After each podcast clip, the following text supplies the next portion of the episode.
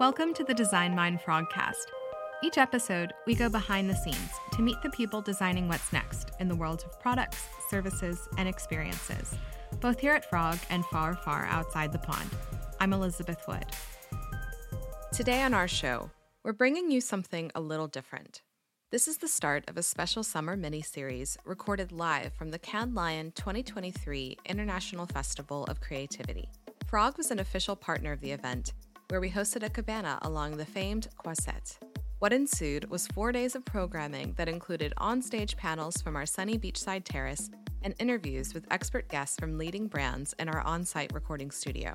In this four part series, we're going day by day, sharing these interviews with you. Now, you might hear a bit of background chatter from a very active cabana, or even an air conditioning unit. June is hot in the south of France, but it all adds to the ambiance. So let's jump in. Day one in the Frog Cabana, we focused on the theme Innovation in a World of Flux. The day was hosted by Frog's Global Managing Director, Gagandeep Gadri, and featured discussion on everything from avoiding the pitfalls of so called innovation theater to real company journeys driving transformation and even whether brands can ever truly be authentic or are more often guilty of smoke and mirror tactics. But don't take my word for it. Let's go to the source to learn more about Frog's presence at Cannes, why we centered day one on innovation, and what we learned from these conversations. Hi, so I'm Gagandeep. I'm the global MD of Frog. We're in a flux every day. We, we're trying to fight with the everyday demands of cost of living, inflation, high energy bills, there's horrible things going on like the Ukraine war. At the same time, businesses are being hit by new technologies like AI, but we're also being told how do we protect the world, be more sustainable, be more inclusive. Innovation theatre is all about organizations or brands doing innovation for innovation's sake, but it not having a real impact in the world.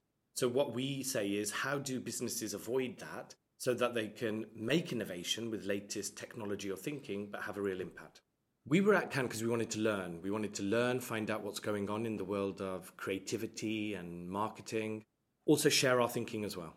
Many insights. What I really liked is how technology and data can play a big fold into things with when we're speaking to Adobe to scale innovation. Speaking with Dr. Moira Gilchrist, you know, if a business like Philip Morris International can innovate, do change their business, then I think any business can do it. I was also really delighted and interested when I spoke with Veronique from Sanofi about all of the innovation they're doing to drive healthcare forward, which we need to do to make sure we help more and more people. I want to thank everyone who joined me on the first day, all our guests that came from all over the world to be with us, and also all the great crew at Frog as well, who without them we wouldn't be able to do the show that we did. Thanks, Gagandeep. With that, we're going to share some of these insights from our day one panelists.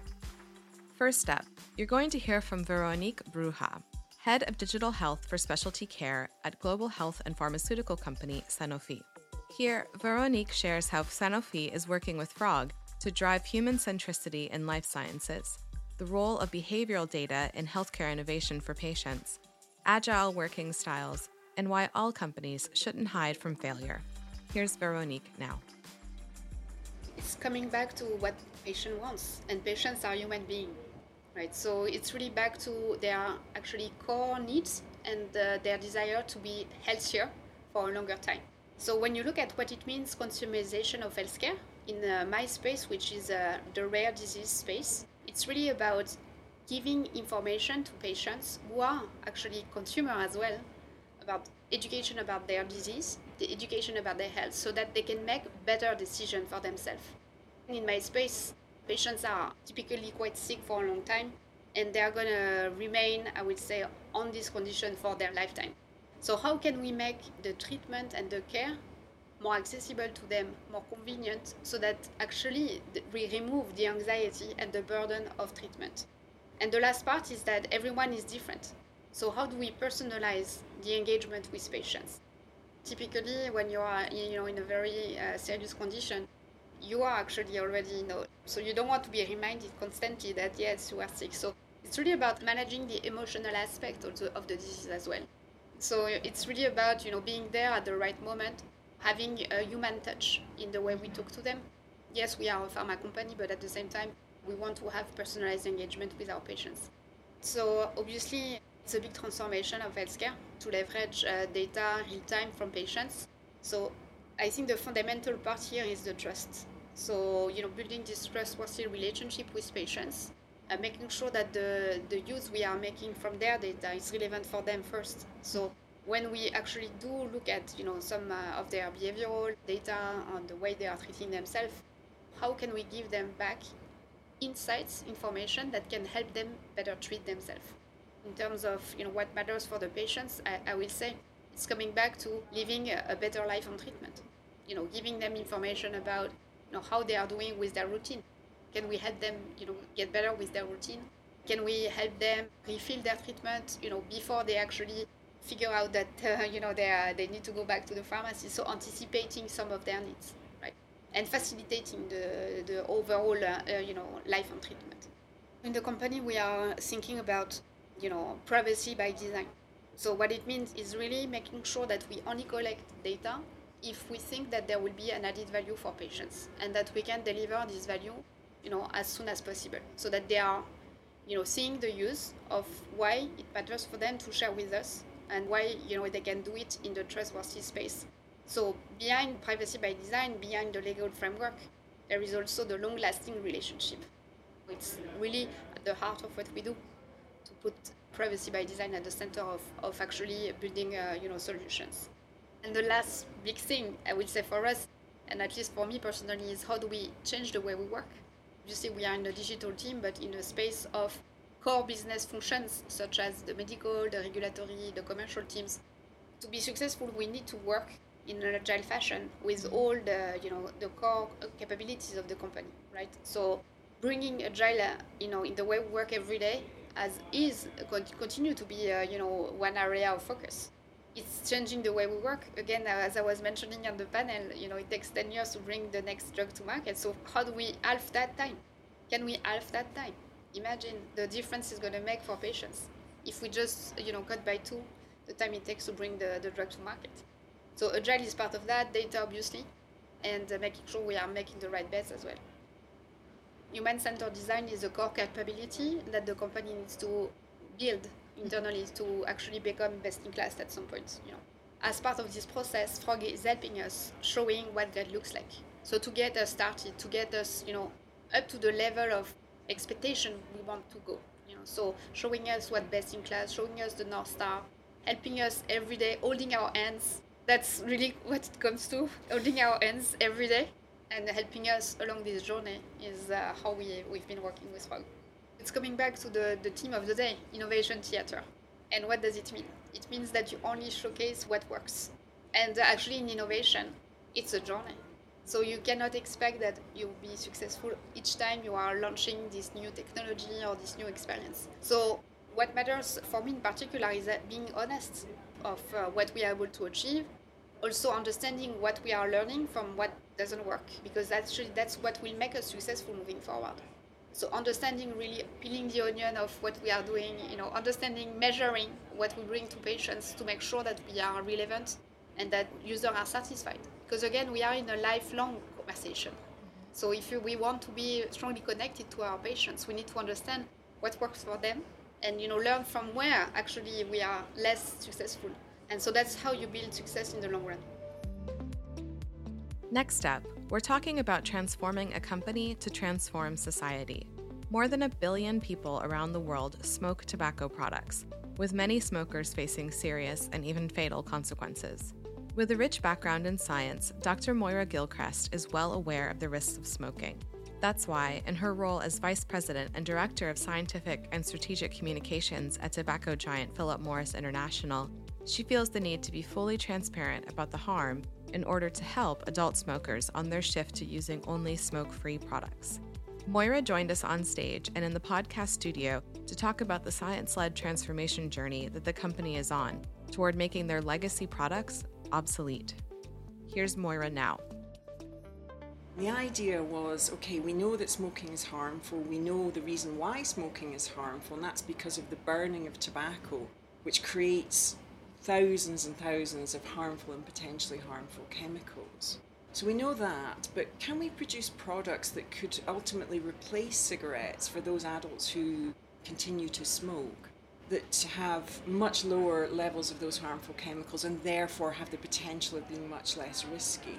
So it took us a while. Based on that theory, we started to work on prototypes, and we have one that heats tobacco rather than burning it, and it produces much, much lower levels of those harmful chemicals.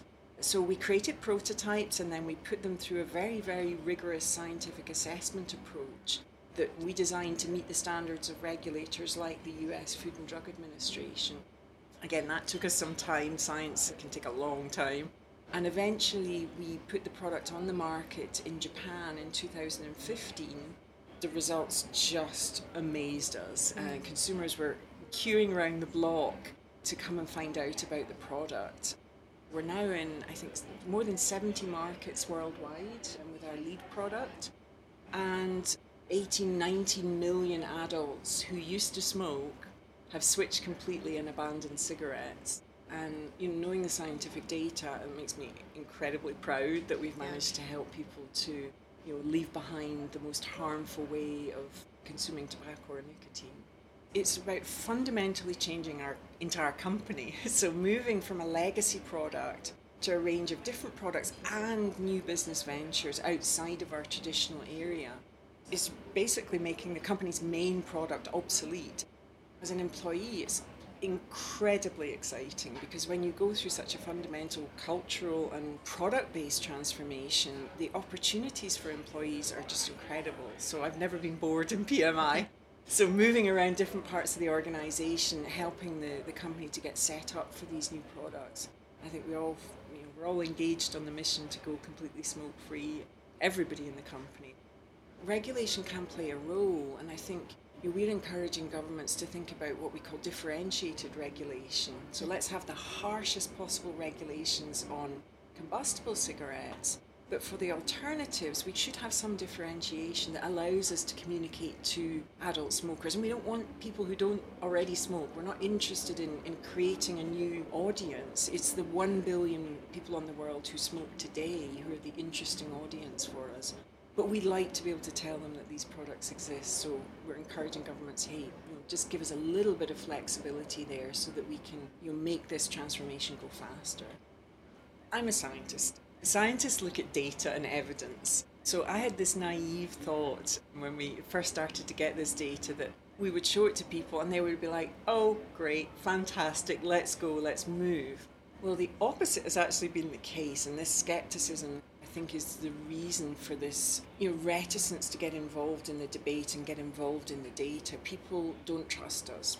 As a communicator, I'm super respectful of that. We can't ask people to trust us. We just have to give them the evidence, have patience, and keep the communication flows going so that we can build trust. And that's really what my job has been for the last almost a decade, is building trust with all sorts of different communities. And I think we are making progress. Is it going as fast as I would like? No, it's not. But I think there are some people who are willing to dive in and look at all of the evidence. They are willing to give us a good you know, hearing. So I think that's really important.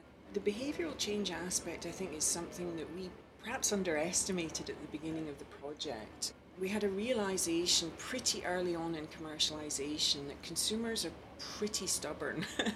we all have our own habits and, and things that we, that we like, routines that we like to do. And when you ask somebody to fundamentally change that, it's a very hard ask. So we learned pretty quickly, thankfully, once we were in the midst of commercialization, that helping people through this change was going to be really important. So we spent an inordinate amount of time talking with consumers, asking them about the product, finding out where their pain points were, so that we could design better products. So we've had mm-hmm. several versions of our lead heated tobacco product that make it easier to use. But then also these programs of coaches that help people to go through the transition from cigarettes to these new alternatives, which is not easy. So help to coach them through that, either in person or virtually as well. We have virtual coaching so that they stick with the new product and don't go back to cigarettes. And now we have a pretty successful program because data from many, many countries around the world shows that 70% of people, adult smokers who are purchasing the product, switch to it completely and abandon cigarettes. Among the category of smoke free alternatives, I think that's the highest switching rate that exists. It's so important because as long as you're still inhaling smoke from cigarettes, you're still inhaling all of those potentially harmful chemicals that come in, in cigarette smoke. We've got absolutely nothing to hide. We welcome criticism, we welcome feedback. So we just put all the information out there. We also acknowledge these products are not risk free, they're addictive, they contain nicotine, etc. There's nothing to hide about that, but also we want people to focus not just on, you know, the potential problems with the products, but also the opportunity we did some modelling research recently using WHO, World Health Organization's data and, and, their methods. We looked at what could be the opportunity if the world's smokers all transitioned to mm-hmm. smoke free alternatives. And what we saw was there could be a tenfold reduction in smoking related deaths. Now, realistically, that's not going to happen. It's not going to happen overnight, but I think it was super interesting to see the opportunity that yeah. these products provide that sometimes gets lost in the debate. People focus on mm, youth shouldn't be using them. Absolutely. Nobody disagrees. But let's not forget the adults because they have the most to gain by switching and switching as early as they possibly can. So, yeah, it's a long, long term vision that we have that's about just utterly changing the company from inside out. Our final interview of day one was with Russell Parsons, editor in chief of Marketing Week, a publication completely focused on marketing news, insights, and trends. Russell moderated a panel featuring Frog's Gagandeep Gadri in conversation with Jay Pattisall, VP and Principal Analyst at Forrester, and Dustin Sedgwick, CMO of Payments at JP Morgan and Company. The panel was called The Rise of the Maker Brand in the Age of Innovation, and it was a bit of healthy debate and discussion about experimentation, what it means to stand for something as a brand, if purpose over profit is even really possible, and the true value of marketing. Here's Russell now. Marketing is marketing. Let me explain. I think the Chartered Institute of Marketing, which is the chartered body for marketers and qualified marketers in the UK, at least has a definition. I'm going to get this a little bit wrong, so forgive me in advance. But essentially, it says that marketing is there to serve customers and do so in a profitable way identify their needs and serve them in a way that proves profitable to their company. Now, that's quite straightforward. So, that's the core purpose of a marketer. Now, of course, a lot changes, culture changes, society changes, macroeconomics change, geopolitics changes, and all of that has an impact on the way that the consumer, the, the person that a marketer is there to serve, behaves and acts and what their attitudes and what their expectations are. You have to be market orientated or customer orientated. But again, that's the same as it ever was. So that's it. That's the job of marketing, which might be almost ridiculously straightforward. But specialisms tend to take it down a route of execution tactics. You need to take a step back and be more strategic in nature. Now, marketing is a brilliant thing, and I think I wish more marketers realised how much they can enact, how much growth that they can inspire. It's disarmingly straightforward, and perhaps a little bit glib, like I say, but I wish they kind of had more confidence in their ability to transform. There's so much that a marketer can do. If their business and their strategic objective is to generate revenue in a sustainable, profitable way, then marketers have so many levers that they can pull, and they should feel good about that. You know, if they want to change attitudes and behaviour, they can. If their business is to do so, they can. And they have so many levers that they can pull on to be able to achieve that. There's not many areas in the business that can have so much influence on the outcomes of an organisation's success. I've heard a lot of fluff and nonsense over the years where people talk about marketers need to speak on behalf of the customer and organizations need to have customers at the heart of everything that they do. I tend to roll my eyes when I hear that because it makes me think, what have they been doing to now as if this is some sort of Damascene moment where they've just realized that customers are really important. And of course, much doesn't change, but a lot has changed in regards to the way that customers expect things nowadays. So you need to absolutely stay 100% focused and go out and find out what it is that they actually need. And I think that is essentially what's at the heart of being a good maker brand is, as I say, giving yourself up to the customer and truthfully structuring everything you do and honestly and actually around what they actually need. And that means good things will come in regards to innovation, mm-hmm. means good things as a, an outcome of that will come in regards to profitability as well. Easier said than done, but years and years worth of legacy that is built up around company interests and not customer interests. Customers actually actually need to be at the heart of everything a business does, and marketers have a unique role as the sensible voice of the customer in an organisation to make sure that they're speaking on their behalf and driving change in service. I have a slight issue with the whole notion of authenticity, because authenticity is often applied when it comes to things like brand purpose, and that's brands almost stretching for some kind of role that is beyond their function. And that's great if they have one and that's authentic, but there are way more in many brands who are looking for authenticity and coming up well short and end up just looking empty and vacuous in pursuit of a purpose and a worthwhile one that just isn't there. Know your limits, I think, would be my advice to anybody looking for greater authenticity. You've either got provenance, you've got a purpose, or you haven't. Don't go searching for it because customers, consumers will just clock it straight away and end up looking really stupid and very generic as well. You don't need to stretch for authenticity if one isn't there going back to market orientation, it's about understanding, identifying, and serving accordingly the needs that you've managed to identify through proper research and proper insight. So, if you want to stretch into different categories or open new category entry points, then you've done your homework. Whether or not that's about authenticity or just good marketing, I'm not entirely sure. That's our show. The Design Mind Frogcast was brought to you by Frog, a leading global creative consultancy that is part of Capgemini Invent. Check today's show notes for transcripts and more from our conversation. We really want to thank our guests Frog's Global Managing Director, Gagandeep Gadri, Veronique Bruhat, Head of Digital Health for Specialty Care at Sanofi, Dr. Moira Gilchrist of Philip Morris International, and Russell Parsons, Editor in Chief of Marketing Week. Stay tuned for more from our series Live from Cannes Lions 2023, as well as our regularly scheduled programming of stories from and conversations with expert guests from across Frog, our partner organizations, and friends from brands we love around the world.